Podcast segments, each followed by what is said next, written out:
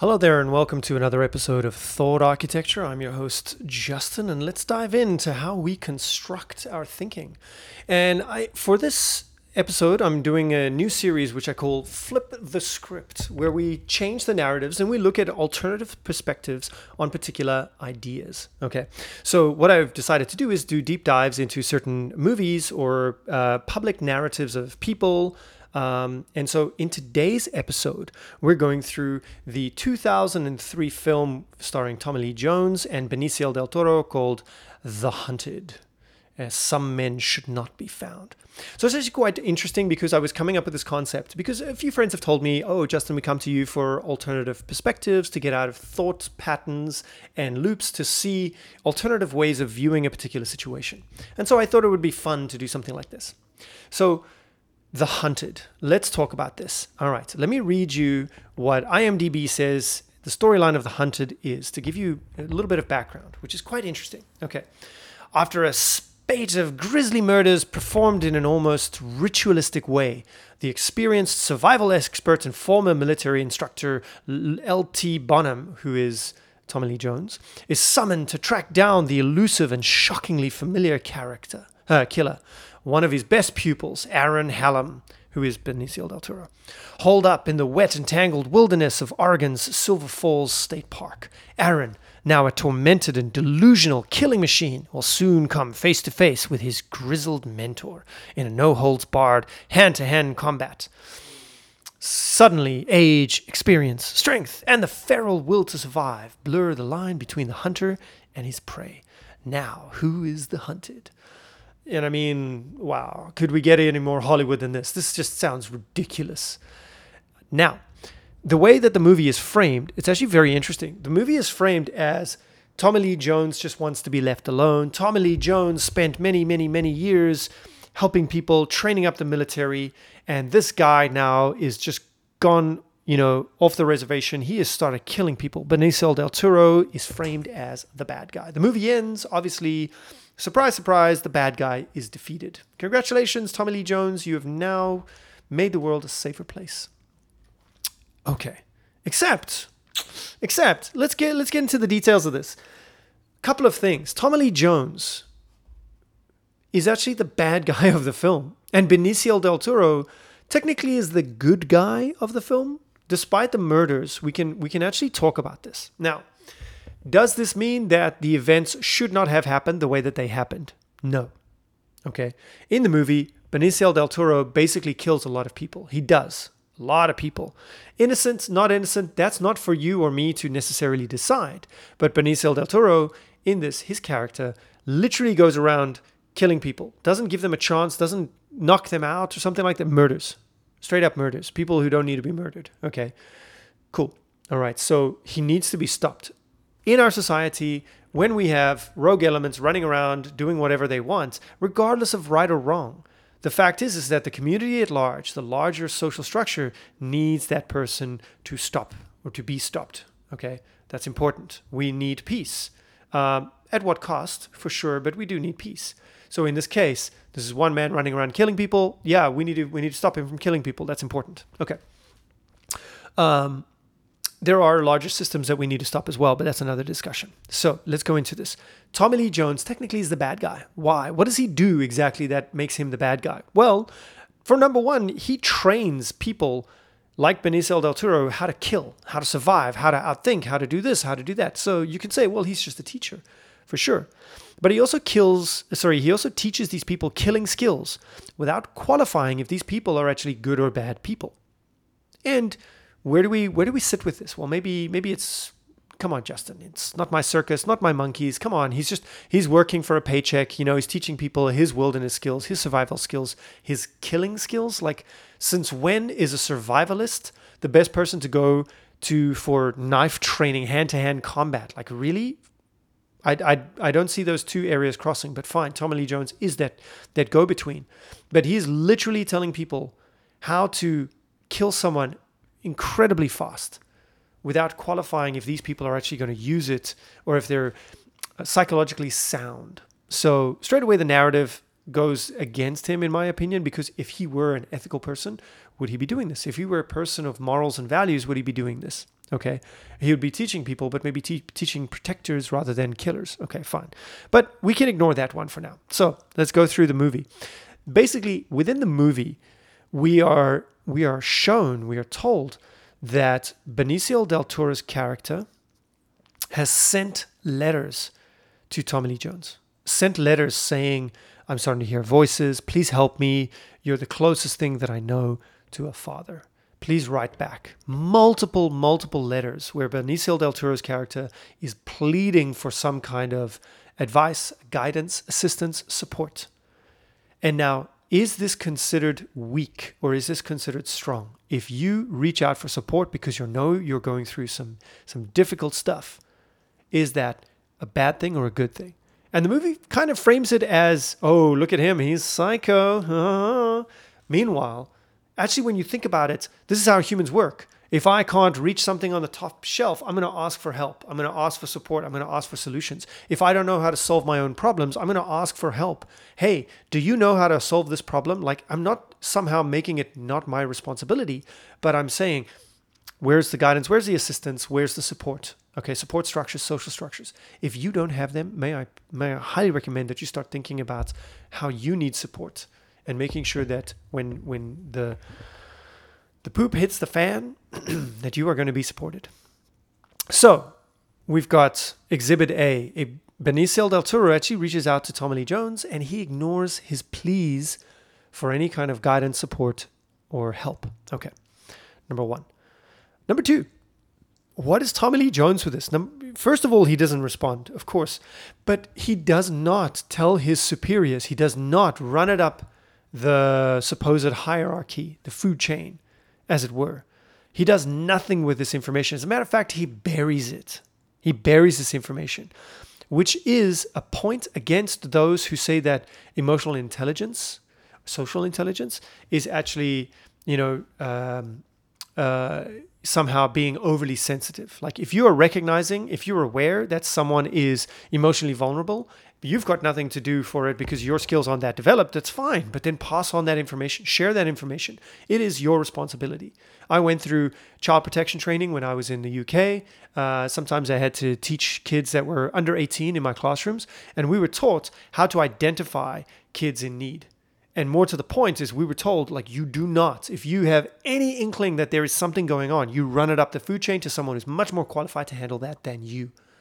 So Tommy Lee Jones does not do this. So we've got, first of all, we've got neglect. It's negligent on his part to ignore all of these. Okay. And then we also get a little bit of signal from Benicio del Toro where he meets up with an ex of his that knows that he's off the reservation, but still allows him into her house and around her child. Okay. So first of all, we've seen Benicio del Toro's character actually ask for help from someone that he considers to be a mentor, a father figure, which is important.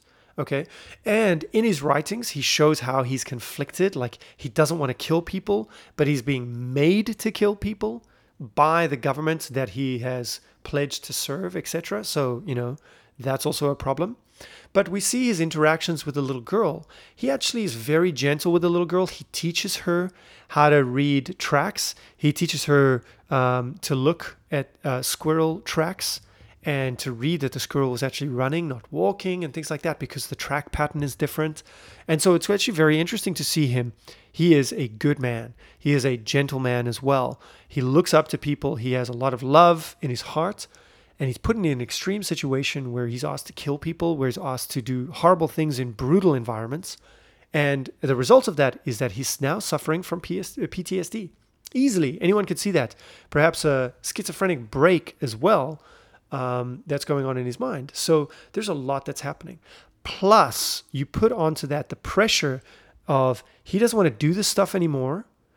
And literally in the movie, he's told that he can't be prosecuted, he can't be arrested because he actually has too much classified information in his head. And because of the missions that he's run is as an assassin for, this particular segment of the government. And so he knows that he's going to be murdered if they bring him in. So you put all of that together into a big mixing pot. And what you have is Benicio del Toro's character is a victim.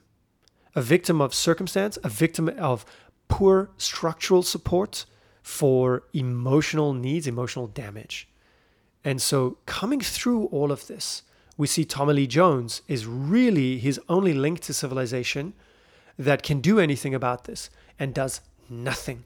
As a matter of fact, does more than nothing. He then comes out and starts hunting his protege, starts hunting a person who looks up to him as a father. So you can imagine the betrayal that Benicio del Toro feels. And eventually it gets to the end where it's like this hand-to-hand knife combat fight where, of course, the good guy wins, the bad guy loses, but in a brutal fashion and, you know, is killed. So imagine looking up to someone as your mentor. Then they start hunting you, and more to the point, you know, there's a scene where he's looking at him in the eyes when he drives a knife through him, and realizing that you've put your faith in someone that you should never have put your faith in. Now, who is responsible in this circumstance? Like, that's a big deal. So, Tommy Lee Jones, in that, did not inspire any kind of heroism, you know, any feelings of like, oh my gosh, this guy is great, you know, he's on the side of right, you know, he doesn't want to be brought into this conflict. And from my side of things, what it looks like to me is that because he knows that he's responsible for it, and he knows that he messed up, and he knows all of these things, but he doesn't share them, he doesn't communicate these things. You know, a lot of this could have easily been overcome by actually having a transparent communication with Benicio del Toro's character. So in part of Flip the Script is actually looking at how people are emotionally unhealthy, how that then creates a narrative that then reinforces unhealthy people and unhealthy perspectives as well. But then what would I do? What would I say would have been a better solution in these types of cases? Well, how about this? How about Tommy Lee Jones' character actually then decides to take responsibility for his actions, finds Benicio del Toro's character, puts him at the mercy, shows vulnerability and trust by putting down his knife, sitting down on the floor, assuming a non-threatening position at a distance that the person is comfortable with, and opens a dialogue, starting with the blame, the responsibility is mine. I am sorry that you are here. It is my fault. I apologize for this. You are in this situation because I created it. I created you to be a killer, put you on this track. You also had freedom and choices, but you also had zero support from me in your freedom and in your choices.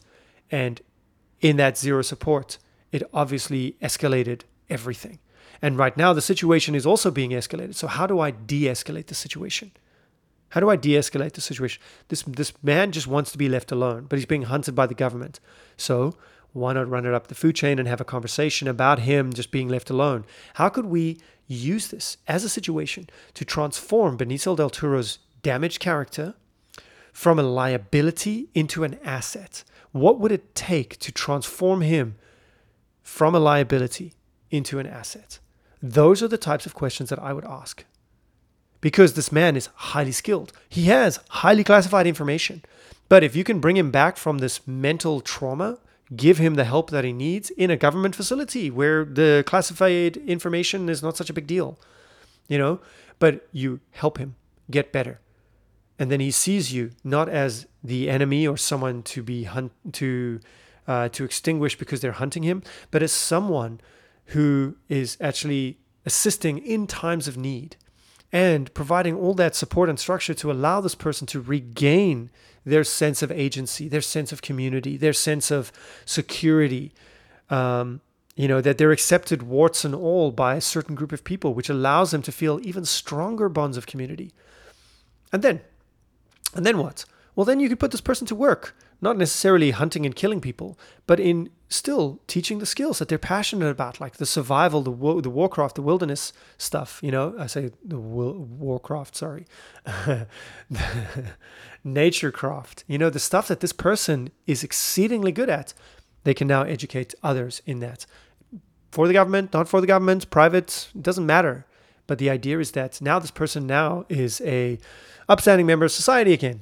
hey, good for the government, because now this person is paying taxes again and adding and contributing to all kinds of skill development. You know, hell, this person could even be a speaker then for their entire thing, making sure that people are psychologically healthy before they get admitted into these types of programs. You know, just a thought, but that's just my 2 cents, and that's just me flipping the script for a few minutes. I hope you've enjoyed this episode of Flip the Script. Many more to come. I've got a couple of movies in mind, but if there's any movies that you think that the narrative is terrible on, send them to me.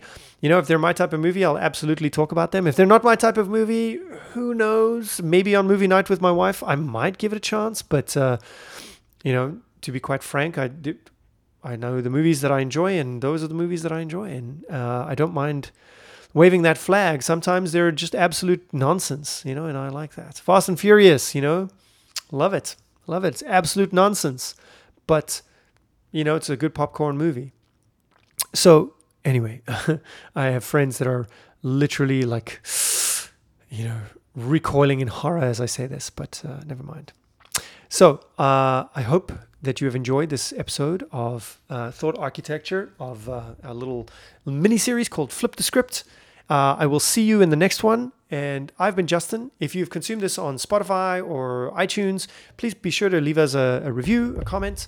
Let me know what you thought. Please support the channel. If you're watching this on YouTube, I would love a like, a subscribe, a comment. Any kind of interaction like this obviously fuels more episodes to come out. So if you've enjoyed this, please consider that your contribution is absolutely golden fuel for it. And more to the point is, if you found it interesting, like, share it with someone. Share it with someone. Start a conversation. Like, what do you think about this? What movies would you do? You know, use this as a way to engage socially with people. It's a big deal. All right. Well, that's all the time I have. Love you, miss you. We'll speak to you later. I've been Justin, Thought Architecture. Ciao, ciao. Enjoy.